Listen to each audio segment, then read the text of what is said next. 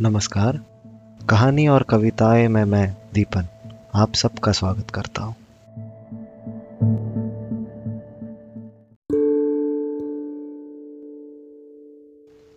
आज की कविता का शीर्षक है, क्यों नहीं?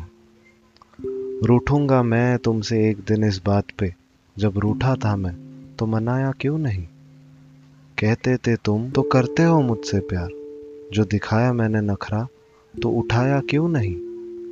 मुँह फेर कर जब खड़ा था मैं वहाँ, बुलाकर पास सीने से अपने लगाया क्यों नहीं? पकड़ कर तेरे हाथ पूछूँगा मैं तुमसे। हक अपना मुझ पर तुमने जताया क्यों नहीं? इस धागे का एक सिरा तुम्हारे पास भी तो था ना? उलझा था अगर मुझसे तो तुमने सुलझाया क्यों नहीं? धन्यवाद।